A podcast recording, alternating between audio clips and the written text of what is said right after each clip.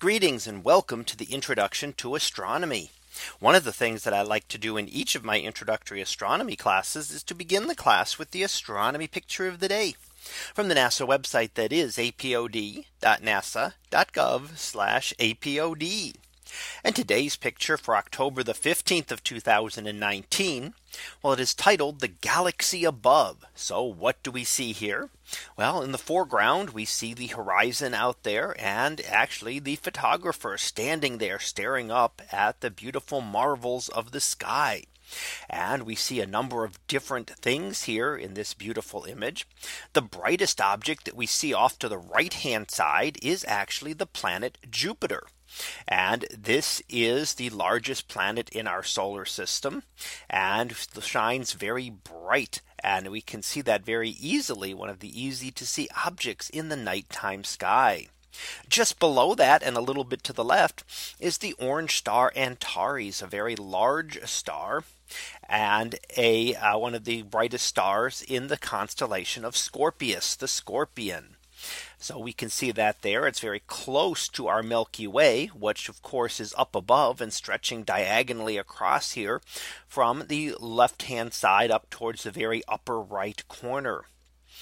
And um, our Milky Way is of course our spiral galaxy as we see it from inside and we can see a number of things there including the dark dust clouds that are scattered out throughout it and those are denser areas with excess of dust and material that blocks out the light from behind us and makes it very difficult to really see anything within our Milky Way. We're looking not all that far from the central portions of our galaxy, which would otherwise be the brightest thing in the sky. But because our galaxy being a spiral has so much dust, we can't see all through all of that. And it makes the center of our galaxy essentially invisible to someone looking an optical regular optical visible light.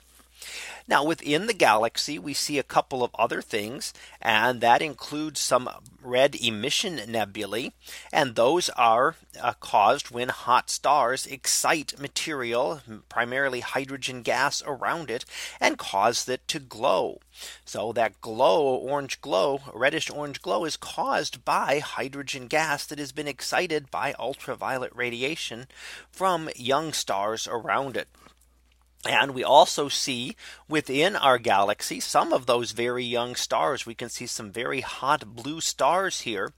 Blue stars are among the hottest uh, reaching temperatures sometimes up to the tens of thousands of degrees 10,000 20,000 30,000 degrees as compared to the 6,000 degrees of our own sun. So extremely hot and massive stars and they don't live a very long time. So the fact that we see them within our galaxy means that our galaxy is still forming stars today.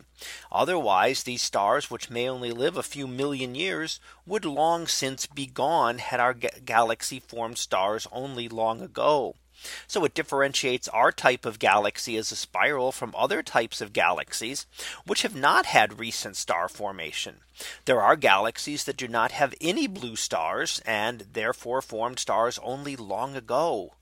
Our galaxy, on the other hand, is still forming stars today, in part because of the cold uh, gas and dust that we see, and some of that in our image today. So that was our picture of the day for October the 15th of 2019. It was titled the galaxy above.